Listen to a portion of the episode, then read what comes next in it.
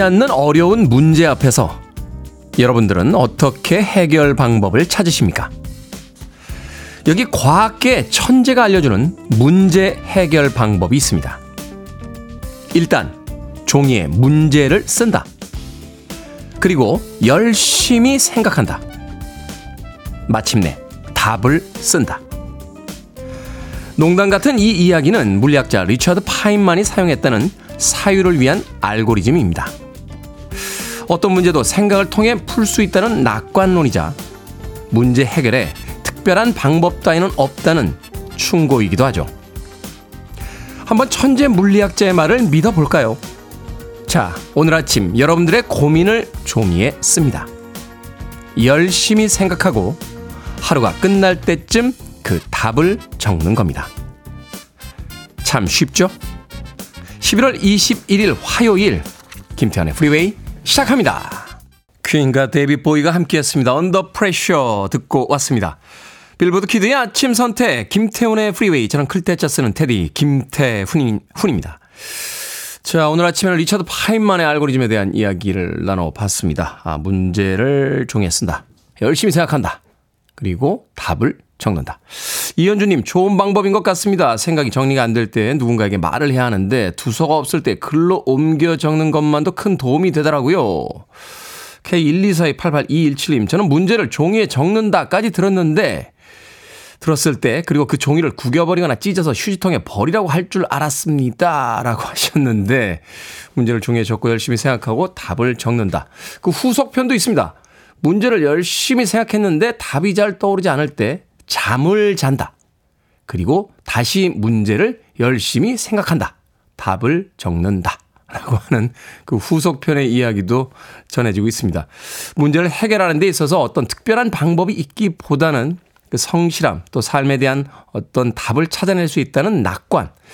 우리 삶에 필요한 것은 바로 그 두 가지 태도가 아닐까 하는 생각을 이 아침에 해봅니다. 자, 6871님, 여러분 반갑습니다. 박성숙님, 테디 좋은 아침. 기쁨님께서는 굿모닝. 간결한 아침 인사 보내주셨고요. 남윤수님, 안녕하세요, 테디. 좋은 아침입니다. 또 양승무님, 굿바이. 양승무님께서 오늘 처음 오셨는데 처음 보자마자 굿바이라고 인사를 보내주셨습니다. 만나자마자 이별인가요? 양승무님. 유희진님, 너무 피곤한데 테디 보려고 일찍 눈 떴습니다. 저도 너무 피곤한데 유희진님 만나려고 오늘 일찍 눈 뜨고 방송하러 왔습니다. 자, 7시 7분하고 30초가 지나가고 있습니다. 아침이 시작됐습니다. 일찍들 서두르십시오. 지각하면 안 되잖아요. 자, 청취자들의 참여 기다립니다. 문자번호 샵 1061, 짧은 문자 50원, 긴 문자 100원, 콩으로는 무료입니다. 유튜브로도 참여하실 수 있습니다. 여러분 지금 KBS 2라디오 김태훈의 프리웨이 함께하고 계십니다. KBS 2라디오 yeah, 김태훈의 프리웨이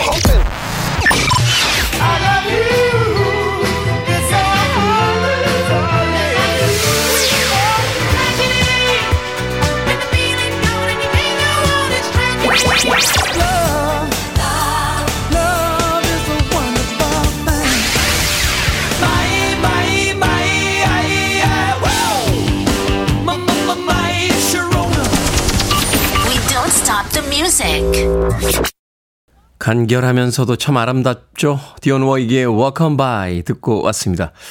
버트 바카락 작곡의 음악인데요. 최근에 도자캣의 그 Paint the Red Town이라는 음악의 앞부분에 예, 샘플링이 되어 있습니다.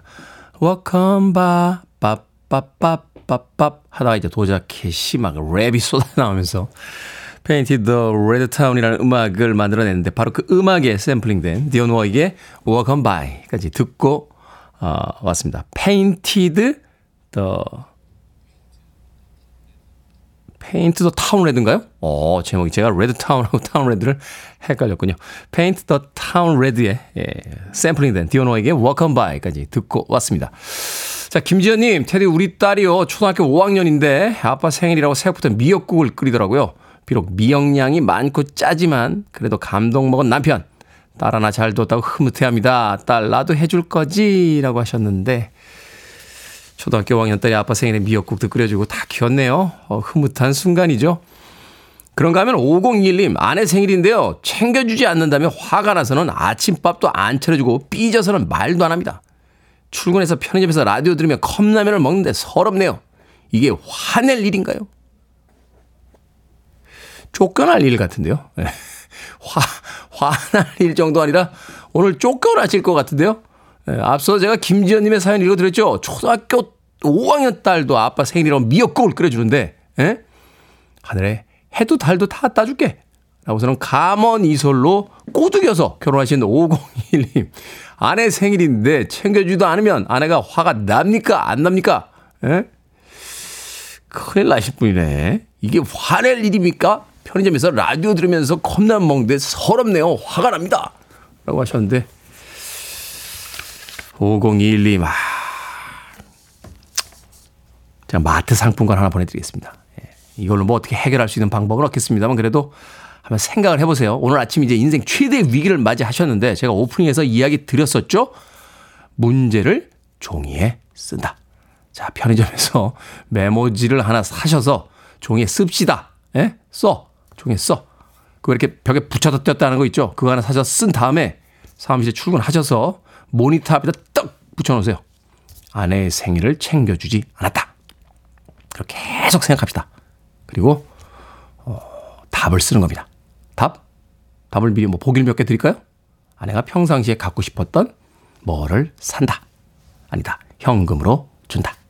아니다. 사랑한다는 이야기를 오늘 100번쯤 해준다.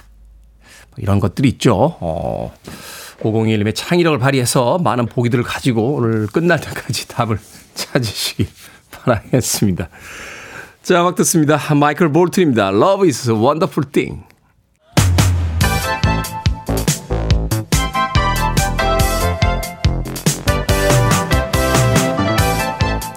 이 시간 뉴스를 깔끔하게 정리해 드립니다. 뉴스 브리핑 캔디 전예현 시사평론가와 함께합니다. 안녕하세요. 안녕하세요. 캔디 전예현입니다. 자, 정부의 행정망이 복구가 됐습니다. 하지만 정확한 원인 분석이 되질 않아서 그 대책 마련 또 미흡한 상황이다라는 보도가 있었는데요. 예. 전국적으로 마비돼서 이 큰 불편과 혼란이 있었던 정부 행정 전산망이 일단 어제는 가동이 됐습니다. 그런데 여러 가지 문제점이 지금 제기가 되고 있는데요. 첫 번째는 정확한 원인 분석이 안 되고 있다라는 겁니다. 정부에서는 이 장애가 발생한 원인이 L4 스위치라는 네트워크 장비 오류라고 하는데 장비의 어떤 부분이 문제를 일으켰는가에 대해서는 아직까지 파악을 못했다. 쉽게 말해서 왜라는 부분이 규명이 돼야 되는데 아직까지 안 되고 있다라는 겁니다. 또 시스템이 문제가 생기면 백업 시스템이라는 것이 가동이 돼야 되는 거잖아요. 그렇죠. 근데 이 시스템 모두 문제가 생긴 원인도 파악을 해야만 되는 상황이라는 겁니다. 또 있습니다. 사실 이제 먹통 사태도 문제인데 이게 며칠 이후에야 복구가 됐단 말이에요. 대응 과정이 맞았느냐, 부실한 것 아니냐도 규명이 돼야 될 것으로 보입니다. 그리고 전산망이 멈춰 있었을 때 주무부처인 행정안전부의 이상민 장관이 해외에 있었는데 당시 전 세계 디지털 정부를 선도한다면서 우리 정부의 디지털 정부다 이렇게 홍보하고 있었다고 하는데 또 이게 맞느냐라는 지적도 일각에서 나옵니다. 어제 지금 언론 보도를 보니까요. 많은 주민들이 주민센터 같은 데 가서 막 기다리기도 하고 불안한 반응을 보였다고 합니다. 정부에서 이런 불안을 해소하고 또 신뢰를 높이기 위한 대응책을 철저히 마련할 것으로 보입니다. 자동차 트렁크에도 예비 타이어가 있잖아요. 어, 이런 일들이 벌어졌을 때 백업 시스템이 좀 있어야 되는 게 아닌가 하는 생각 해보게 됩니다. 자, 금융당국이 5대 금융지주 회장들과 만났습니다. 취약계층을 위한 상생 금융 방안을 논의하는 간담회였죠.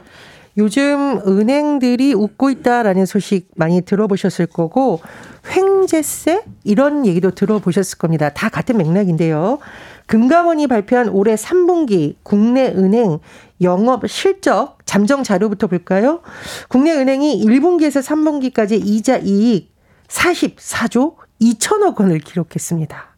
지난해 동기 대비 8.9% 증가해서 역대 최대 규모고요. 3분기만 놓고 봐도 이자이익이 14조 8천억 원입니다. 전분기 대비 천억 원이나 늘었습니다. 물론 이제 은행들이 이자 수익을 내는 것 자체가 문제는 아닙니다만 지금 고금리 시대에 서민들이 너무 힘든데 은행들은 너무 많은 이자 수익을 내는 것 아니냐는 이른바 사회적 책임을 요구하는 여론이 일고 있는 것이고요. 지난 14일 민주당에서 이른바 횡재세 법안을 발의했습니다. 상생금융 기여금이 필요하다 이런 주장인데 은행, 보험, 증권을 비롯한 금융권에 추가 세금을 부과하는 방안입니다. 자, 이런 분위기가 있는 가운데서 어제 금융당국의 수장들과 5대 금융지주 회장들이 한자리에 모였는데요.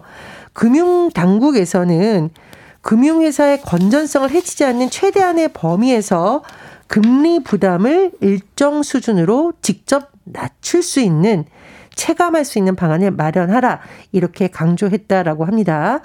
회장단에서 사회적 역할 활대를 추진하겠다 이렇게 답을 하겠다고 했는데 어떤 방안이 나올지 주목이 되고요. 또 오늘 국회에서는 정무위원회 법안 심사 소위에서 제가 설명을 드렸던 횡재세법과 관련된 논의가 또 진행이 된다라고 합니다. 국회의 상황 또 금융권의 상황 주목이 됩니다. 자, 횡재세 법안에 관련해서는 2부에서 이게 뭐니 사무소에서 좀 더 깊게 다뤄드리도록 하겠습니다. 자, 이정섭 수원지검 차장 검사에 대해서 검찰이 강제 수사에 돌입을 했는데 탄핵 추진 리스트에 올라있던 검사다. 이게 어떤 뜻입니까? 예, 일단 이정섭 수원지검 2차장에 대해서는 지난달 국정감사에서 비위 의혹이 야당 의원들 중심으로 제기가 됐었고요. 또 국회에서는 지금 일부 검사들에 대한 탄핵을 추진하고 있는데 이 명단에 바로 이정섭 검사가 들어가 있습니다. 이런 가운데 검찰이 이정섭 수원지검 2차장 검사의 비위 의혹과 관련해 20일 강제 수사에 착수를 했고요. 2차장을 이재명 민주당 대표 수사 지휘 개통에서 배제하면서 대전고검의 검사로 직무대리 발령을 낸 상황입니다. 일단 지난달 국정감사에서 야당 의원들이 제기한 의혹을 살펴보면 2차장이 천안 부탁으로 골프장 직원에 대한 범죄 기록을 조회진 의혹이 있고 또 동료 검사들이 해당 골프장을 저렴한 비용으로 이익할 수 있게 익명 예약을 해줬다. 이건 지금 야당의 주장입니다. 그리고 2차장이 2020년 12월 모 리조트에서 가족 지인과 함께 모임을 했는데 이 자리를 대기업 부회장이 접대했다. 또 위장전입 관련 의혹 등이 제기된 상태입니다. 이에 대해서 2차장은 위장전입은 인정했지만 다른 의혹은 부인한 것으로 알려지고 있는데요. 민주당에서는 2차장을 청탁금지법 위반 등의 혐의로 고발을 했고 또 앞서 말씀드렸듯이 탄핵 대상에도 이정섭 검사를 포함시켜서 추진을 하고 있는 상황입니다. 그런데 이제 여러 가지 뭐 정치적 상황과 맞물려 있다 보니까 여러 가지 해석이 나오는데 일단 이런 의혹이 제기된 지 한 달 만에 수사에 착수한 거거든요. 어, 국회가 막 탄핵한다고 압박하고 고위공직자 수사처의 추가 고발에 밀린 것 아니냐 또 이런 주장이 제기되고 있습니다. 법을 집행하시는 분들이 이러시면 안 되죠. 자, 아르헨티나 대선에서 하비에르 밀레이가 당선이 됐습니다. 극단적인 공약과 주장으로 아르헨티나의 트럼프라고 불리고 있어요. 그렇습니다. 아르헨티나의 트럼프로 불린다는 인물 바로 하비에르 밀레이 의원 대통령에 당선이 됐네요. 비주류 정치 신인이자 이른바 어, 과격한 언행으로 주목을 끌기로 했던 인물이기도 하는데요. 대다수 언론의 분석을 보면 지금 아르헨티나 경제가 너무 어렵고 기성 정치권에 대한 무능, 분노 이런 점이 이런 인물을 뽑았다 이런 분석이 나오고 있습니다. 밀레이라는 인물은 어 굉장히 그동안 여러 언론에서 전기톱 사나이라는 별명으로 불리기도 했는데 실제로 전기톱을 휘두르는 파격적인 좀 극단적인 퍼포먼스를 일으키기도 했거든요. 그 아주 안 좋은 내용의 영화인데요. 텍사스 전기톱. 아. 예. 근데 경제학자 출신이긴 한데 이게 언행이 굉장히 극단적이고 공약도 극단적이다라는 평가를 받았습니다만 어쨌든 아르헨티나의 대통령으로 당선이 된 상황입니다. 이제 이제 당선인 신분으로 인터뷰한 내용을 봤는데요. 현지 시각 20일 인터뷰 내용을 봤더니 민간 부분에 있을 수 있는 모든 국영기업, 공영기업 민간으로 넘기겠다 이렇게 주장을 했습니다. 미국에서의 여론조사 결과 보면 트럼프 전 대통령의 인기가 굉장히 높다라고 하는데 과격한 지도자들이 전 세계에 넘쳐나기 시작하는군요. 자, 오늘의 시사 엉뚱 퀴즈 어떤 문제입니까? 예, 앞서 사흘간 마비됐었던 정부의 행정망 관련 소식 전해드렸습니다. 과거에 먹통, 행정망 먹통과 이 먹통 퀴즈에 같이 등장했는데. 아, 이, 예, 먹, 먹, 먹, 먹 쓰던 먹통. 그렇습니다. 네. 자, 과거에 먹통을 들고 다니며 글을 썼을 선조들이 떠오릅니다. 오늘의 시사엉뚱 퀴즈 나갑니다. 조선 최고의 명필가 하면 이분을 떠올리게 되죠. 더 이상 배울 것이 없다고 하자 어머니가 촛불을 끌고서 나는 떡을 썰 테니 너는 글씨를 쓰거라. 이런 일화가 유명합니다. 이분 누구일까요? 1번 금일봉, 2번 표인봉, 3번 천왕봉, 4번 한석봉. 정답 아시는 분들은 지금 보내주시면 됩니다. 재미있는 오답 포함해서 모두 10분에게 아메리카노 쿠폰 보내드립니다. 조선 최고의 명필가 하면 이분을 떠올리게 되죠. 더 이상 배울 것이 없다고 하자 어머니가 촛불을 끄고 나는 떡을 썰 테니 너는 글씨를 쓰거라. 했다는 일화가 유명합니다. 자, 이분은 누구일까요? 1번은 금일봉, 2번은 표인봉, 3번은 천왕봉, 4번은 한석봉 되겠습니다. 문자번호 샵 1061, 짧은 문자 50원, 긴 문자 100원, 콩으로는 무료입니다. 뉴스 브리핑 전희연 시사평론가와 함께했습니다. 고맙습니다. 감사합니다. 블론드입니다. Call me.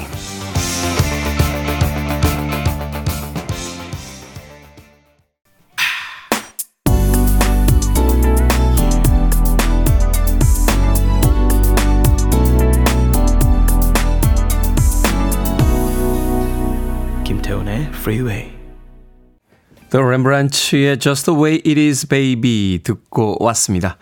자, 오늘의 시사 엉뚱 퀴즈. 어머니가 촛불을 끄고 나는 떡을 썰 테니 너는 글씨를 쓰거라 하는 일화로 유명한 명필가 누구일까요? 정답은 4번 한석봉이었습니다. 한석봉. 7985님 지휘봉. 2883님 한라봉. 7182님 나는 운전을 할 테니 그대는 라디오를 진행해 주시오.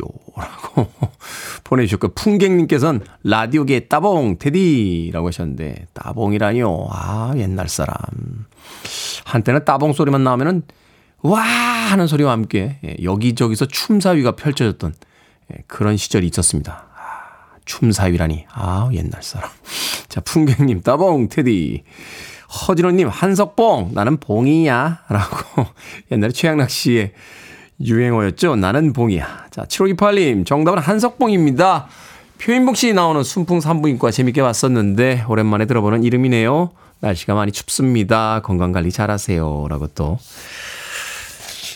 정답에다가 아, 다정한 문자까지 또, 안부 문자까지 보내주셨습니다. 고맙습니다. 자, 방금 소개해드린 분들 포함해서 모두 10분에게 아메리카노 쿠폰 보내드립니다. 당첨자 명단 방송이 끝난 후에 김태훈의 프리웨이 홈페이지에서 확인할 수 있습니다. 콩으로 당첨되신 분들 방송 중에 이름과 아이디 문자로 알려주시면 모바일 쿠폰 보내드리겠습니다. 문자 번호는 샵 1061, 짧은 문자는 50원, 긴 문자는 100원입니다. 자, 7678님께서 오늘은 딸아이가 연차로 하루 쉰다며 낮에 떡볶이를 시켜 먹겠다 해서 아침에 떡볶이를 직접 만들어주고 출근을 합니다.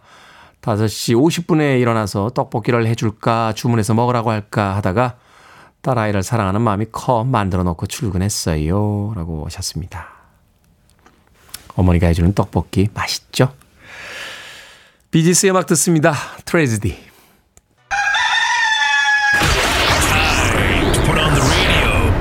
김태훈의 프리웨이 Are you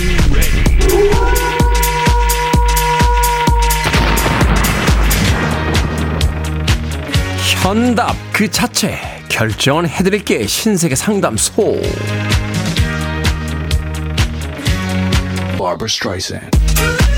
5666님 잘생긴 김태훈 선생님 안녕하십니까? 핸드폰 고장으로 연락처가 모두 사라졌습니다. 복구 비용이 40만원이나 든다는데 핸드폰을 새로 구입할까요? 아니면 수리 복구해서 사용할까요? 핸드폰 새로 구입하세요. 연락이 필요한 사람은 어떻게든 연락이 되고요. 그렇지 않은 사람들은 이제 인생에서 보내줄 때입니다. 7879님, 가전제품 할인 행사가 있는데 세탁기를 바꿀까요? 아니면 TV를 바꿀까요? 세탁기 바꾸세요. TV는 여가, 세탁기는 생활. 3943님, 출근길에 중학교 3학년 딸을 학교에 데려다 주는데 영어 시험 9점 맞아서 반에서 꼴등했다면서 해맑고 당당하게 말합니다. 계속 학교에 데려다 줄까요? 아니면 혼자 가라고 할까요? 안 데려다 주면 제가 1시간 더 잘 수 있습니다. 계속 데려다 주세요. 그 해맑고 당당한 모습 더 자주 보세요. 이찬동님 신혼집 계약해서 입주했습니다. 모임하는 선배님들 세 분을 초대하려고 하는데 그냥 중국 음식 시켜 먹자고 하시는데 시켜 먹을까요? 아니면 음식을 차릴까요? 시켜 먹읍시다. 먹는 거 말고 즐거운 이야기에 더 집중합시다. 방금 소개해드린 네 분에게 선물도 보내드립니다. 콩으로 뽑힌 분들 방송 중에 이름과 아이디 문자로 알려주세요. 명쾌한 고민 해결 필요하신 분들 계속해서 고민 보내주시기 바랍니다. 문자번호 샵 1061, 짧은 문자 50원, 긴 문자 100원, 콩으로는 무료입니다.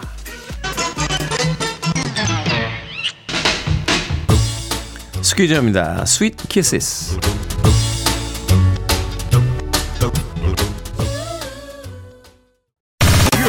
To one of the best radio stations around. You're listening to 김태훈의 Freeway.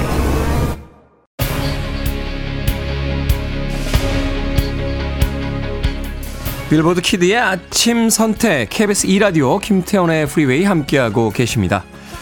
1부 끝곡은 로드 스튜어트의 Rhythm of My Heart 듣습니다. 저는 잠시 후 2부에서 뵙겠습니다.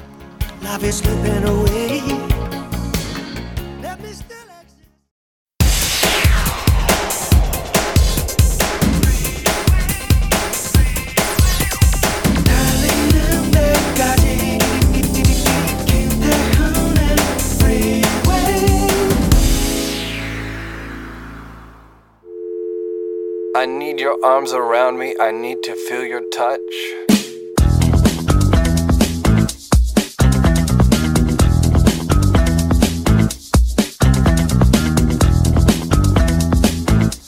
사람은 그저 사람일 뿐이야. 칼에 찔려도 아프지 않은 사람은 없고, 심장이 쇠로 만들어진 사람도 없지. 더없이 강해 보이는 이도 똑같이 아프고 똑같이 상처받아. 그런데 꼬맹아, 어른이 된다는 건 말이다. 아파도 아프지 않은 척 할 줄 알게 되는 거야. 무언가를 짊어진다는 건 그런 거지.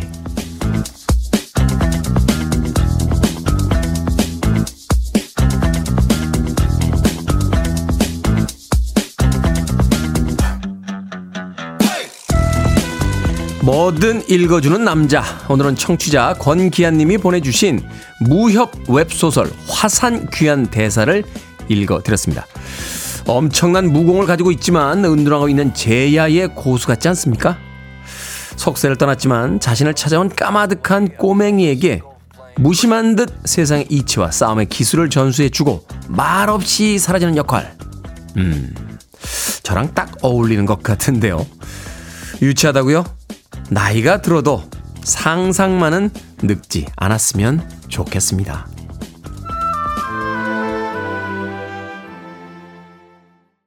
명곡이죠. 알란 파슨스 프로젝트의 Old and Wise 듣고 왔습니다.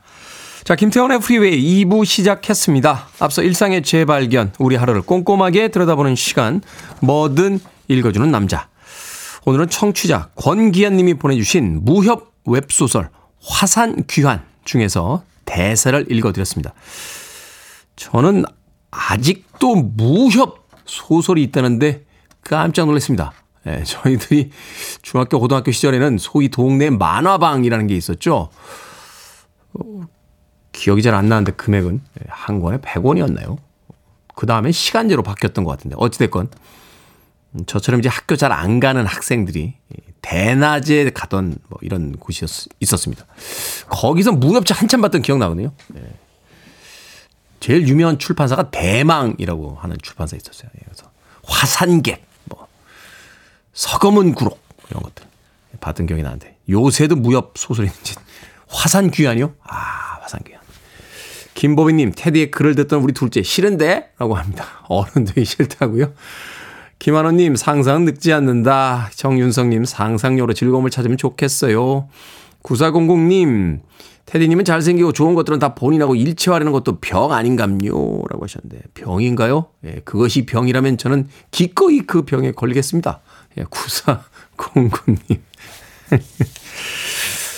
상상력엔 경계선이 없죠. 아인슈타인이 했던 이야기인가요? 어, 논리는 A를 B로 데려다 주지만 상상력은 어디든지 데려다 준다. 하는 아주 멋진 이야기가 있었습니다. 어른이 되는 과정은 그 논리 속에서 우리의 찬란했던 상상력을 잃어버리는 게 아닌가 하는 생각이 들어요. 하루에 5분만이라도 황당한 상상을 하면서 힘든 하루를 좀 잊으면 어떨까 하는 생각이 드는군요. 자, 뭐든 읽어주는 남자. 여러분 주변에 의미 있는 문구라면 뭐든지 읽어드립니다. 김태훈의 프리웨이 검색하고 들어오셔서 홈페이지 게시판 사용하시면 됩니다. 말머리 뭐든 달아서 문자로도 참여 가능하고요. 문자 번호는 샵 1061, 짧은 문자는 50원, 긴 문자는 100원, 콩으로는 무료입니다. 오늘 채택된 청취자 권기한님에게 촉촉한 카스테라와 따뜻한 아메리카노 두 잔 모바일 쿠폰 보내드리겠습니다. I want it. I need it. I'm desperate for it. Okay, let's do it. 김태훈의 Freeway. 두 곡의 음악 이어서 듣고 왔습니다. 영국의 여성 아티스트죠. 티나 찰스의 I Love to Love. 그리고 미국의 R&B이자 소울 펑키 그룹 아, 아이슬리 브라더스의 This Old Heart of Mine까지 두 곡의 음악 이어서 들려드렸습니다. 신순규님, 테디 good morning입니다. 조조 영화 혼자 보러 가려고요. 영화관에 저 혼자 있을 것 같아요. 라고 하셨습니다. 최근에 극장 가보면요, 어, 주말에도 관객들이 그렇게 많지가 않습니다. 예, 극장 위기론까지 나오고 있는데, 이럴 때, 예, 또 아침 일찍부터 영화 보러 가주시는 신순규님, 한국 영화 발전에 또 일조하고 계신 거예요. 네, 어떤 영화 보러 가시는지 궁금하네요. 자, 9093님, 오늘 아침도 교통봉사 가는 날입니다. 수원 사문의 대원님들, 오늘도 힘내시고 따뜻하게 입고 나오세요. 화이팅입니다. 라고 하셨고요. 9664님, 어제 엄마 생일이었는데, 오늘은 꼭 김태훈 씨가 사연 읽어주셨으면 좋겠습니다. 깽이 여사 생일 축하해. 앞으로도 건강하자. 라고 또 어머님의 생신 축하 문자 보내주셨습니다. 깽이 여사예요? 애칭이 재밌네요. 9664님께 제가 지나긴 했습니다만, 아, 케이크 보내드릴게요. 어머님과 함께 예, 조금 늦은 생일이긴 합니다만 또 생일 케이크 나누시길 바라겠습니다. 이진경님, 안녕하세요, 테디. 딸들이 일어나질 않았길래 소리를 좀 질렀더니 짜증을 내면서 깨우냐고 하네요. 일찍 깨워달라고 해서 깨워준 죄밖에 없는데 너무한 딸들이라고 하셨습니다. 깨워달라고 하잖아요. 근데 저도 어린 시절에 보면 이제 어머니가 야 일어나 일어나 하는데 그 소리엔 못 일어납니다. 야 일어나 라고 해야지 이제 짜증이 잔뜩 나서 일어나면서 왜 짜증이야 아침부터 라고 하는데 이게 수십 년이 지나도 바뀌지가 않는군요. 알람 시계를 네, 알람 시계를 아니면 라디오를 크게 틀어놓나요? 네, 목소리로 깨우시면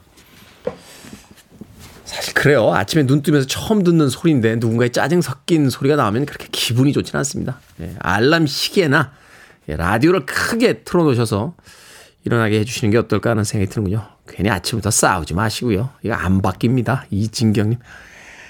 자, 9007님의 음악 신청곡 들려드립니다. 아, 배우이자 가수이기도 했죠. PBKH 그리고 빌 레이가 함께했습니다. Just One Touch.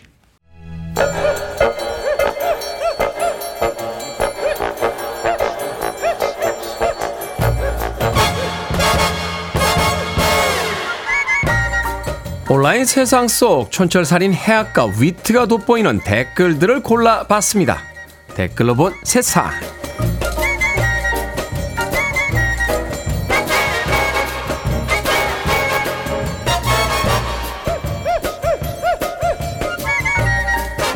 첫 번째 댓글로 본 세상. 미국 노스캐롤라이나주 먼로시 시장 선거에 동전 던지기가 등장했습니다. 두 후보자가 같은 표를 얻자 동전 던지기로 최종 승자를 가린 건데요. 노스캐롤라이나 주에서는 전체 투표자가 5천 명이 안 되는 선거구의 경우 동전이 나오면 아, 동점이 나오면 동전 던지기로 당선자를 결정한다는군요. 마지막까지 치열했던 두 후보는 끌어안으면서 결과에 승복했고요. 패한 쪽에서는 우린 선거에서 지지 않았다. 동전 던지기에서 졌다. 라고 말했다고 합니다. 여기에 달린 댓글들입니다. 브라보님, 어느 수도꼭지를 틀어도 안심하고 물을 쓸 수 있어야 하듯 어떤 후보자를 선택해도 나라를 거덜내지 않을 거라는 믿음이 있어야 합니다. CM송님, 유쾌하고 결과에 승복하고 뒷말 없는 모습이 보기 좋습니다. 흔히 영어로 good luck이라고 하죠. 행운을 빈다라고 하는데 그 행운이 동전 던지기에 있었네요.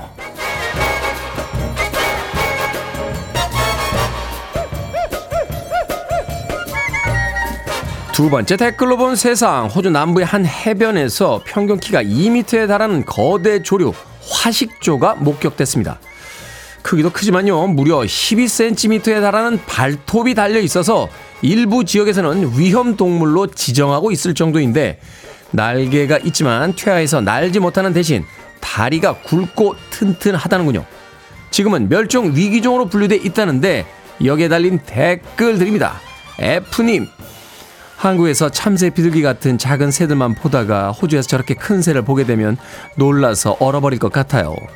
GH님, 새가 공룡의 후손이라는 걸 실감하게 되네요. 골프장에서 복싱하는 캥거루, 하루 종일 나무에 매달린 코알라, 거기에 화식조까지 이번 생에 호주는 꼭 한번 가봐야 할 것 같습니다.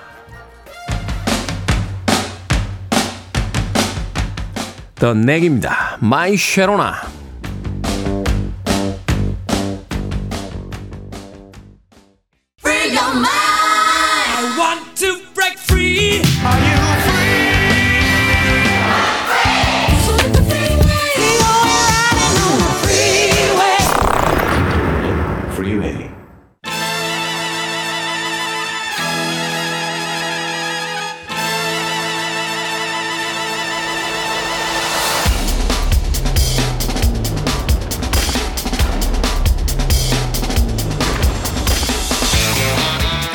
어려운 경제 이야기 술술 풀어드립니다. 언더스탠딩 안승찬 경제 전문 기자와 함께합니다. 이게 뭐니 사무소 안승찬 경제 전문 기자 나오셨습니다. 안녕하세요. 안녕하세요.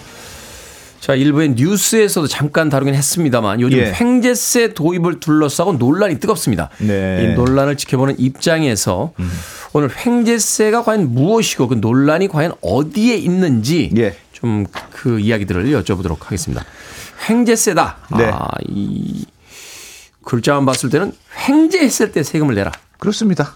기꺼이 내야 되는 거 아닙니까? 기꺼이? 횡재도 했는데 그러니까. 돈도 주웠는데 네. 어, 그러니까 횡재를 했으니까 세금 추가로 더 내라 말씀하신 대로 그게 딱 횡재세의 개념이고 이게 영어로는 windfall tax이거든요. windfall tax. 예, 어떻게 생겨난 단어 단어냐 하면 이게 재밌는데 예전에 이제 중세 시대 영국에서 땅이 없는 가난한 사람들이 이제 뭐 겨울에 추우니까 땔감 구하려고 뭐 숲에서 이렇게 나무를 이렇게 막 베어갈 거 아니겠어요? 근데 음. 지주들이 어느 날 보니까 이것도 다 내 건데 왜 함부로 떼- 떼가 베가냐? 그래서 숲에서 나무 베가는 걸 금지시킨 적이 있었습니다. 땅 주인이 지주가 야 여기 있는 다 나무도 내- 다내내 건데 왜 니들만 어, 마- 예. 그렇습니다. 어. 근데 이제 어, 그런데 딱 하나 예외 조항을 둔 게 만약에 스스로 쓰러진 나무는 그냥 가져가도 돼. 이렇게 한 거. 태풍이 오거나 태풍이 뭐 뭐나 바람이 불거나 뭐 이랬을 때. 그러니까 사람들 입장에서는 바람에 쓰러진 윈드볼. 요 나무는 어이구 이게 웬 횡재야? 내가 오늘 땔감 가져가도 되겠네. 아. 그래서 지금의 이제 이게 횡재라는 의미가 생긴 건데. 소박하네요. 소박합니다. 그- 그렇습니다. 기업에 대한 횡재도 약간 비슷해요. 그러니까 자기가 노력해서 번 돈이 아니고 어느 날 우연히 이제 불어온 산들바람 때문에 돈을 많이 번 거에 대해서는 별도의 네. 세금을 좀 걷어야 되는 게 아니냐. 이게 오늘 주제인 횡재세의 개념이고 우리나라에서는 지금 은행들한테 횡재세를 좀 걷어야 하는 것 아니냐. 요- 요즘 이런 논의가 뜨거운데 어, 지금 국회에서 발의된 법안을 보니까 순이자이 그러니까 어, 이 은행들이 이제 예금 받아서 그 돈으로 대출해주고 하잖아요. 네. 이렇게 해서 벌어들인 이자 수익 이걸 순이자 이익이라고 하는데 이게 평소보다 1.2배를 넘어가면 초과 이익의 40%를 세금으로 내라 이런 거예요. 음. 근데 예를 들어서 은행이 평소에 한 1조 원 정도 벌고 있었는데 막 금리가 높아져서 고금리 때문에 이익이 뭐 2조로 뛰었다고 해봐요. 네. 그럼 1.2배인 어 1조 2천억 원보다 8천억 원을 더번 거잖아요. 그러니까 그렇죠. 초과 이익인 8천억 원의 40%인 3,200억은 추가로 세금 내세요. 뭐 이런 법안이고 이렇게 걷어들인 세금은 어 서민들 대출을 저금리 상품으로 좀 바꿔주는 뭐 이런 데 쓴다거나 아니면 이자 갚기 어려운 사람들한테 좀 대출 이자를 감면해 준다거나 이런 식으로 고금리 때문에 너희가 돈을 벌었으니까 고금리 때문에 좀 어려워진 사람들한테 지원하는 재원으로 어, 쓰면 어떻겠느냐 이런 아이디어가 지금 어, 국회에서 제기된 횡재세 법안이라고 할 수 있습니다. 이걸 꼭 세금으로 다시 걷어갔다 다시 주지 말고 그냥 고금리 시대인데 은행 이자는. 은행, 은행 이자는 고금리로 안 가면 안 되는 거 아닙니까? 그것도 복잡하잖아요, 단계가. 이자 올렸다가 어, 걷어갔다가 다시, 다시 나눠주겠다. 이런 건데. 네. 자, 은행이 돈을 많이 벌긴 벌었나 봅니다. 많이 벌었어요. 진짜 어. 많이 벌었습니다. 그 은행의 기본적인 업무라는 게 뭐 예금 받아다가 사람들한테 돈 빌려주는 일이잖아요. 근데 요즘처럼 시중금리가 올라가면 은행의 예대 마진이 굉장히 커지거든요. 예를 네. 들어서 시중금리가 굉장히 낮은 한 1% 금리식이라고 해봐요. 그러면 은행은 뭐 그거 빌려주려고 뭐 0.5% 이렇게 예금 이자 주고 돈 받아다가 뭐 1% 대출 해주면 중간 마진이 0.5% 포인트 정도밖에 안 남잖아요. 그렇죠. 근데 대출 금리가 만약에 뭐 요즘처럼 막 5% 이런 식으로 뛰면 예금 이자를 뭐 넉넉하게 우리 3% 줄게. 이렇게 많이 주더라도 아. 5% 대출해 주면 2% 포인트는 남지 않습니까? 그렇죠. 그러니까 일반적으로 금리가 상승하는 시기에는 은행의 이익이 급증하게 돼 있거든요. 네. 마치 국제 유가가 상승하면 휘발유값 올라가니까 정유사들이 이익이 막 뛰는 것처럼 아, 시중 금리가 올라가면 은행들이 무조건 돈을 더 번다. 뭐 이렇게 되어 있는데 실제로 얼마나 많이 벌었느냐? 은행의 지난해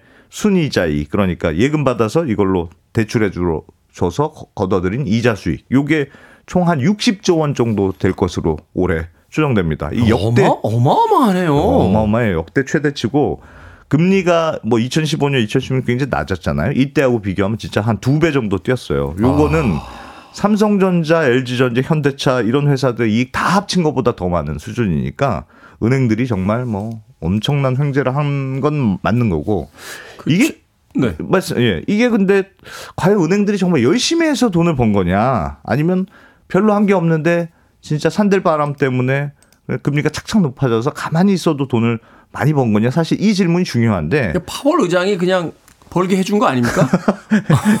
그러니까 이거 확실히 그냥 아- 앉아서 번 거 아니냐는 평가가 많아요. 왜냐하면 은행이 이제 그 금리로 벌어들인 수익 말고도 어 예를 들면 자산 관리 같은 걸 잘해줬어요. 그 네. 그래서 뭐 수수료 수입 같은 거 받고 이런 뭐 투자 수익이 뭐 높다 뭐 이런 거. 수요 수익이 높아. 이런 것도 있고 뭐 이런 은행이 뭔가 이제 차별화된 서비스를 해서 어 벌어들인 수익 이거를 비이자 수익이라고 하거든요. 음. 근데 우리나라 은행들의 비이자 수익 비중이 얼마냐? 전체 이익의 5.7%이 정도밖에 안 됩니다. 아, 그거밖에 안 돼요? 작년하고 비교하면 이것도 절반으로 더 줄었거든요. 이 말은 비이자 수익은 하나도 늘어난 게 없고 따박따박 이자 받는 수익만 급증했다는 뜻이니까 아, 요거는 은행들이 과연 뭘 잘했지? 이게 해외 은행들하고 비교해도 차이가 크거든요. 미국의 경우는 보통 은행들의 비이자 수익이 많게는 절반? 저 뭐 좀 작은 은행들도 20, 30% 정도는 되는 경우가 많으니까 우리나라 은- 은행들이 여전히 이자 장사 수준에서 크게 못 벗어난 거 아니냐 이런 지적들은 있어요. 그러니까 이번에 돈을 진짜 많이 벌었지만 이것도 뭐 은행들이 그럼 삼성전자, 현대차보다 뭘 엄청나게 열심히 노력해서 잘해서 그런 거냐 아니면 그냥 가만히 있어서 고금리 때문에 어, 돈을 많이 번 걸로 봐야 되는 거 아니냐. 그래서 너희는 그렇게 벌었으니까 횡재했으니 횡재세를 내야 되는 거 아니냐. 이런 논란이 또 생기는 것 같습니다. 고금리가 돼서 이렇게 돈을 많이 벌었다는 것은 은행에서 돈을 빌려간 사람들이 예. 그 돈을 가지고 뭔가 경제 활동을 한 뒤에 은행에다 더 많은 음. 이자를 이자를, 갚은 거죠. 갚았기 때문에 그렇습니다. 그걸로 이제 돈을 벌었다는 거잖아요. 한마디로 이야기해서 고금리 시대에 굉장히 힘들었던 사람들이 많은데 음. 그 힘든 사람들의 고통을 통해서 사실은 네, 네. 누군가가 돈을 많이 벌었다는 이야기가 되니까 그런 측면이 있어요. 음. 어, 이거 사회적인 어떤 좀 뭐라고 할까요? 뭐 책임이라든지 또는 음. 어떤 그 뭐 그런 걸 좀 가져야 되는 게 아니냐. 이 횡재세 도입에 바로 그런 이야기들이 이제 담겨져 네. 있는 거군요. 네. 음. 뭐 반론들도 좀 있는데 그건 조금 이어서 말씀드리겠습니다. 왜 저희는 예금 이자는 그렇게 안 올려줍니까? 음악 한곡 듣고 와서 예. 계속해서 횡재세에 대한 이야기 나눠보도록 하겠습니다. 횡재하니까 이 곡이 떠올랐습니다. 아, 한 노처녀가 있죠. 결혼을 안 하고 나- 결혼하고 싶어하는 한 여인이 있는데 갑자기 나타난 남자들이 자기를 놓고 싸우기 시작합니다. 아, 그 영화 속 장면에 등장했던 음악입니다. 어떤 영화였을까요? 자, 웨더걸스의 음악 듣습니다. It's Raining Men. 하늘에서 남자들이 비처럼 내려옵니다. 웨더걸스의 It's Raining Men 듣고 왔습니다. 영화 브리지 존스 다이어리에서는 이제 제리 할리웰이 리메이크한 버전이 사용이 됐던 걸로 기억을 하는데 이 곡이 원곡이었습니다. 웨더걸스의 It's Raining Men. 자, 빌보드 키드의 아침 선택 KBS 2라디오 김태훈의 프리웨이 함께하고 계십니다. 이게 머니 사무소 경제전문 안승찬 기자와 함께 횡재세 도입 배경과 그 한계에 대해서 알아보고 있습니다. 자, 앞서서 이제 갑작스럽게 자신들이 특별한 어떤 노력을 하지 않았음에도 불구하고 이렇게 예. 엄청난 수익을 올렸을 때 세금을 더 내자 네. 하는 횡재세 도입 배경을 이야기해 주셨습니다. 반대 의견도 있다고요? 뭐 그렇습니다. 그러니까 유럽 지금 국가들은 이, 뭐 은행뿐 아니라 이제 정유사들한테 횡재세를 실제로 걷고 있는 국가도 꽤 있습니다. 음, 네. 어, 이거에 대한 반론은 어떤 게 있냐면 유가가 오를 때는 정유사들이 이익을 많이 보는 건 인정한다. 근데 그래서 세금을 냈는데 그럼 반대로 유가가 확 떨어지면 정유사 이익이 크게 감소할 텐데 그럼 국제 유가가 떨어졌다고 국가가 무슨 보조금 같은 거 줄 거냐? 어, 그거 아니지 않느냐? 사업하다 보면 좋을 때도 있고 나쁠 때도 있는 거지. 돈 많이 벌었다고 세금 더 이렇게 막 떼가는 거는 이게 논리적으로 과연 말이 되는 거냐? 이런 반론들이 실제로 꽤 많이 있습니다. 아, 그게 또 말이 되는 것 같기도 한데요. 손해 봤다고 뭐 국가가 보장을 해주는 거 아니니까 손해를 네, 손실을. 그러니까 또 이익 볼 때는 이익 보고 뭐 그렇게 해야 되는 거 아니냐? 뭐 저는 뭐꽤 합리적인 반론이라고 보는데 그럼에도 불구하고 은행에 대해서는 요 반론이 조금 적용이 안 된다 이런 지적들도 있어요. 네. 왜 이런 얘기가 나오냐면 은행은 기본적으로 정부가 라이선스를 내주는 사업이라서 그렇거든요. 그래서 은행은 네. 어떻게 보면 정부가 좀 독점권을 보장한 사업 아니냐. 요렇게 보는 좀 전제가 다르다는 거예요. 우리나라가 지금 5대 금융지주 중심으로 재편이 돼 있습니다만 기억을 떠올려 보시면 1990년대만 하더라도 은행이 한 30개 이상 됐거든요. 없어진 은행이 꽤 많죠. 굉장히 많습니다. 뭐 이 기억을 떠올려 보시면 뭐 조흥은행이라든가 뭐 음. 상업은행, 한일은행, 뭐 외환은행, 보람은행, 평화은행 굉장히 많았거든요. 네. 이런 은행들이 IMF 과정 거치면서 지금의 5대 금융지주로 재편이 됐단 말이에요. 그 과정에서 은행들이 어려워질 때마다 엄청난 정부의 공적 자금이 사실 들어갔습니다. 그래서 지금 그런 과정을 거쳐서 지금의 은행들의 독점적인 어떻게 보면 구도가 만들어졌고 네. 이거는 결국 생각해 보면 정부가 사실 만들어 주는 거나 다름없다는 얘기인데 물론 어, 그동안 인터넷 전문 은행들이 몇 개 탄생하긴 했습니다만 그거 외에는 큰 대형 은행이 지금 새로 생긴 게 없지 않습니까? 어, 그러니까 이거는 해외하고 비교해도 굉장히 보수적으로 운영하는 거예요. 영국의 경우는 매년 한두 개씩 은행 인허가를 계속 내줘서 은행들이 계속 늘어나는 구조인데 아, 그렇게 계속 경쟁을 시키는군요, 그렇습니다. 시장에서. 네, 우리는 굉장히 은행 라이센스를 잘 안 내주는 편이라서 그러니까 몇몇 업체들이 시장을 딱 독점하는 그런 고정된 시장이 만들어지고 있는 구조여서 이런 상황에서 고금리 구조가 딱 오니까 은행들이 그 이익을 아주 독점적으로 독차지하는 그러네요. 아, 그런 구조가 만들어지고 은, 은, 정부도 이런 걸 너무너무 잘합니다. 그래서 이런 거 있을 때마다 은행들한테 잘 보시면 아, 정부가 은행들한테 너무 하는 거 아니야? 이런 생각이 들 정도로 감나라 배내라 할 때가 많은데 약간 부속 기관처럼 이제. 그 요구하는 네, 민간 있다. 기업임에도 불구하고 그런 게 우리가 해준 게 워낙 많으니까 뭐 코로나 때는 기- 국민들 어려우니까 이자 대출 받으고 이자 받지 마. 그래서 은행들 다 이자 안 받았잖아요. 음, 뭐 이런 음. 식으로 요즘도 워낙 돈을 많이 버니까 뭐 해야 되는 거 아니야? 정부에서 한마디 하니까 뭐 상생 기금이라고 해서 십시일반 모아서 막 서로 돈 내고 그러거든요. 그러니까 그렇게 필요할 때마다 은행을 윽박질러서 뭐 내놔라, 뭐 이거 해라 이런 게 지금 현실인데 이렇게 하느니 차라리 얼마 이상 벌면 얼마 세금 낸다. 이렇게 공식적으로 룰을 딱 정해서 어? 그렇게 딱 걷는 게 서로 깔끔한 거 아니냐. 음. 그러니까 은행에 대한 정부의 입김이 워낙 강한 게 사실이니 아, 예측 가능하게 제도를 만들어 줘서 그냥 차라리- 공평하게 경쟁하게 만들자. 예, 차라리 이런 주장도 사실은 뭐 나오는 게 사실입니다. 어. 참 어렵군요. 이 횡재세에 대한 우려가 있다고 하는데 또 어떤 우려가 있습니까? 어, 그러니까 이런 반론들도 있어요. 그러니까 어, 우리나라는 법인세가 이미 누진세 구조로 돼 있거든요. 누진세. 그러니까 말하자면 이제 수익을 많이, 많이, 내면 벌면 세금 더 내게. 많이 내는. 그러니까 횡재세를 부과하면 그래서 이중과세가 되는 거 아니에요? 이런 지적이 있는데 어, 보통 유럽의 경우는 법인세가 단일세율인 경우가 많습니다. 그러니까 20%면 20%, 뭐 10%면 10%. 그러니까 적게 내도 적게 벌어도 뭐 10%나 20% 많이 예, 벌어도 10%나 그렇습니다. 20%. 그러니까 하나의 단일세율로 돼 있으니까 이런 횡재하듯이 갑자기 번 돈에 대해서는 횡재세를 추가하는 게 사실은 약간의 누진세 개념을 적용하는 거여서 뭐 이건 그래도 할 만한 거 아니냐 이렇게 돼 있는데 우리나라는 이미 4단계의 누진세 체계로 돼 있으니까 네. 번 돈이 많으면 그만큼 세금을 더 내는 구조가 이미 돼 있는데 여기다 또 횡재했다고 세금 횡재세를 추가로 하면 이거는 아, 조금 누진세가 더블로 좀 개- 가중이 되는 거 아니냐. 아, 말하자면 4단계로 돼 있는데 어 이렇게 되면 뭐 6단계, 8단계 계속 만드는 거 아니냐. 예, 그렇습니다. 그래서 요게 논리적으로는 꽤 합리적인 반론인데 아, 조금 다르게 생각하는 분도 있어요. 왜냐하면 우리나라는 말씀드렸다시피 그 법인세가 4단계 구조로 누진세로 돼 있습니다만 3천만 원, 3천억 원의 이익이 너- 넘어가면 전부 24% 세율. 그러니까 최고 세율이 24%인데 3천억 원이요? 3천억 원으로 돼 있어요. 그러니까 우리나라는 지금 올해 60조 벌었다며요. 은행들이 60조를 벌었으니까 뭐 이미 최고 세율 그냥 단계에 다 들어가 있기 때문에 기본적으로 이러면 또 다 얘기가 달라지. 저는 오늘 어느 편인지 모르겠네요. 그래서 요거 횡재세를 걷더라도 법인세를 뭐 이, 이미 누진인데 또 추가로 걷는 거라고 보기는 어려운 거 아니냐. 그러니까 우리 우리나라는 좀, 좀 실질적으로는 이중과세라고 보기는 어렵지 않느냐 이런 지적도 있고 다만 이런 건 있습니다. 올해 은행들이 지금 이익을 너무 많이 내서 횡재세 도입하자 이런 얘기들이 나온 거잖아요. 근데 네. 이걸 당장 올해 도입해서 어, 이익 세금을 내라.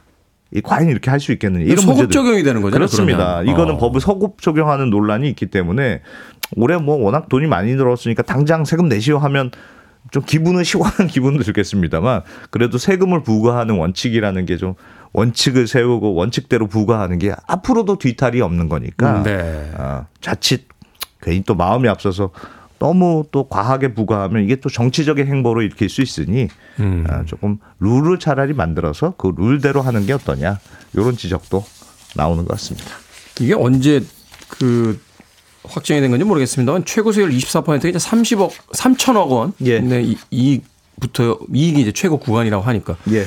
올해 60조 원을 벌었으면 5대 금융 지주로 나눠도 네. 12조가 이제 평균적으로 나오는 건데 네. 최고 세율 구간이 3천억 원이라면 너무 낮은 거 아닙니까? 그또 기업들은 또 법인세율 너무 높다고 또 난리니까. 어. 그렇습니다. 제 주변에 은행 다니시는 분들이 있는데 표정 좋으시던데. 자, 이게 머리 사무소. 예. 오늘은 횡재세에 대해서 언더스탠딩 안승찬 경제 전문 기자와 이야기 나눠봤습니다. 고맙습니다. 고맙습니다.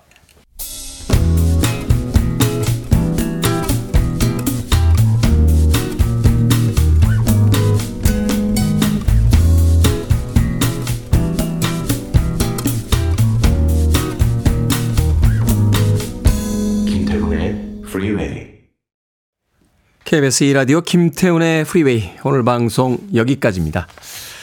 자 오늘 끝곡은 김은숙님께서 신청하신 앤디 윌리엄스의 Love is a many splendid thing 준비했습니다.